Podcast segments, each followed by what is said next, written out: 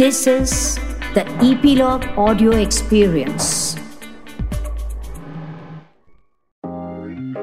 Hello नमस्कार मैं हूँ गिरीश वानखेड़े और आप मुझे सुन रहे हैं ईपीलॉग मीडिया के उस शो में, जिसका नाम है spot the content with Girish Wankhede इस शो में मैं आपको बताता हूँ कि ओ टी प्लेटफॉर्म्स पर रिलीज़ होने वाला जो कंटेंट है, उसमें कौन से कंटेंट को आपने देखना चाहिए और कौन से कंटेंट को आप मिस भी कर सकते हैं। यानी कि हमारे देश में करीब 35 से 40 ओ टी प्लेटफॉर्म्स हैं और इन सारे ओ टी प्लेटफॉर्म्स में हर वीक में कम से कम चार से पाँच टाइटल्स रिलीज़ होते हैं। तो सोचिए कि हर वीक में कम से कम सौ से डेढ़ सौ टाइटल्स रिलीज़ होते हैं और इसमें बड़ा ही कठिन, बड़ा ही ज़बरदस्त तरीके से कॉम्प्लिकेटेड हो जाता है। ये तय कर पाना कि कौन सा कंटेंट देखें और ना देखें।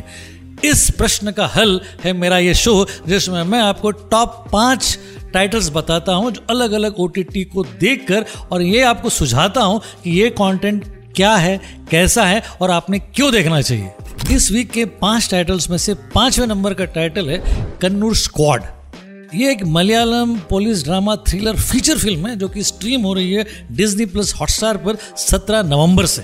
इसे डायरेक्ट किया है रॉबी वर्गीस राज ने और इसमें पुलिस का ऐसा दस्ता है जिसका नाम है कन्नूर स्क्वाड इस दस्ते के हेड है ममूटी और उनके साथ जो तीन पुलिस वाले हैं, ये सारे अपने अपने पर्सनल प्रॉब्लम से ग्रसित है, लेकिन इसके बावजूद ये चारों एक इन्वेस्टिगेशन कर रहे हैं बड़े बिजनेसमैन के मर्डर का।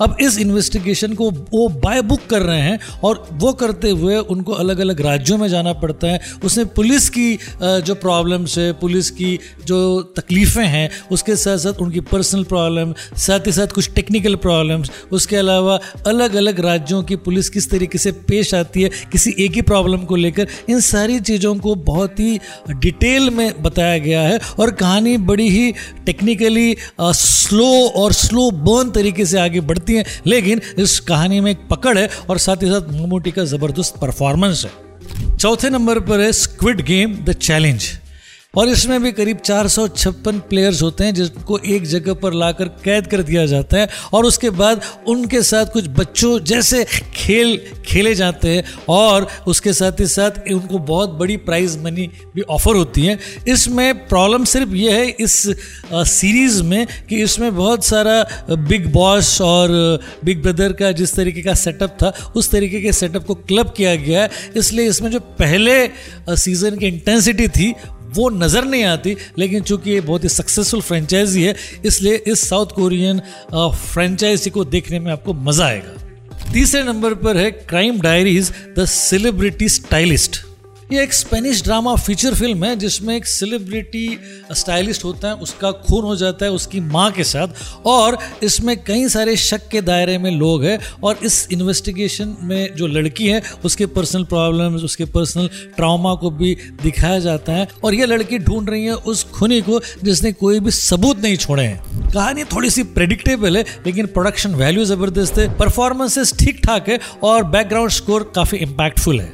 दूसरे नंबर पर है the railway man the untold story of 1984 ये एक Hindi historical drama web series है जो अपने चार एपिसोड्स के साथ स्ट्रीम हो रही है नेटफ्लिक्स पर 18 नवंबर से।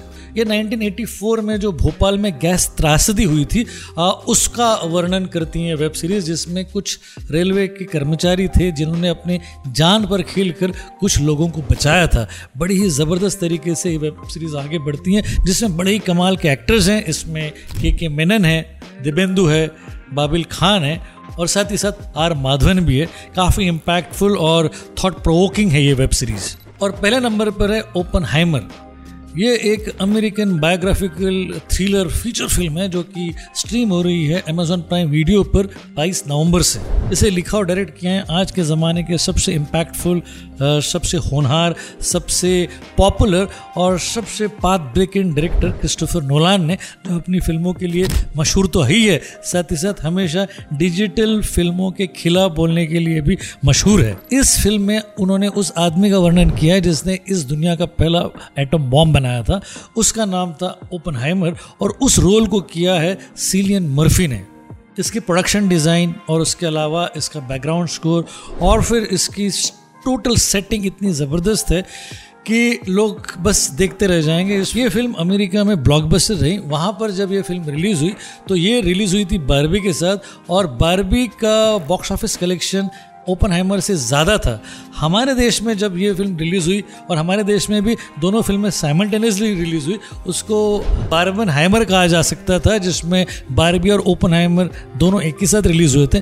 हमारे देश में थोड़ा सा उल्टा हुआ। हमारे देश में ओपन हाइमर ने ज़्यादा बिज़नेस किया है बारबी से। तो फिर मैं आपसे कहूँगा कि इस वीक में पहले नंबर को कोई डिजर्व करती हैं तो वो फ़िल्म है ओपन हाइमर जो कि स्ट्रीम हो रही है अमेजोन प्राइम वीडियो पर। तो ये था बस आज के लिए। आपको मैंने ऑलरेडी बता दिया है कि पहले पाँच वो कौन से टाइटल्स हैं जो कि आपने अपने ओ टी टी प्लेटफॉर्म्स पर देखना चाहिए। अगर हम सम अप करें इन पाँचों टाइटल्स को तो पाँचवें नंबर पर है कन्नूर स्क्वाड चौथे नंबर पर है स्क्विड गेम द चैलेंज तीसरे नंबर पर है crime diaries the celebrity stylist दूसरे नंबर पर है the railway man untold story of Bhopal 1984 और पहले नंबर पर है ओपन हाइमर आज के लिए बस इतना ही। अगले वीक में फिर नए टाइटल्स के साथ मुलाकात करेंगे। लेकिन इस शो को सब्सक्राइब करना ना भूले, जिसका नाम है spot the content with Girish Wankhede. और ये अवेलेबल है ईपीलॉग मीडिया के इस पॉडकास्ट ऐप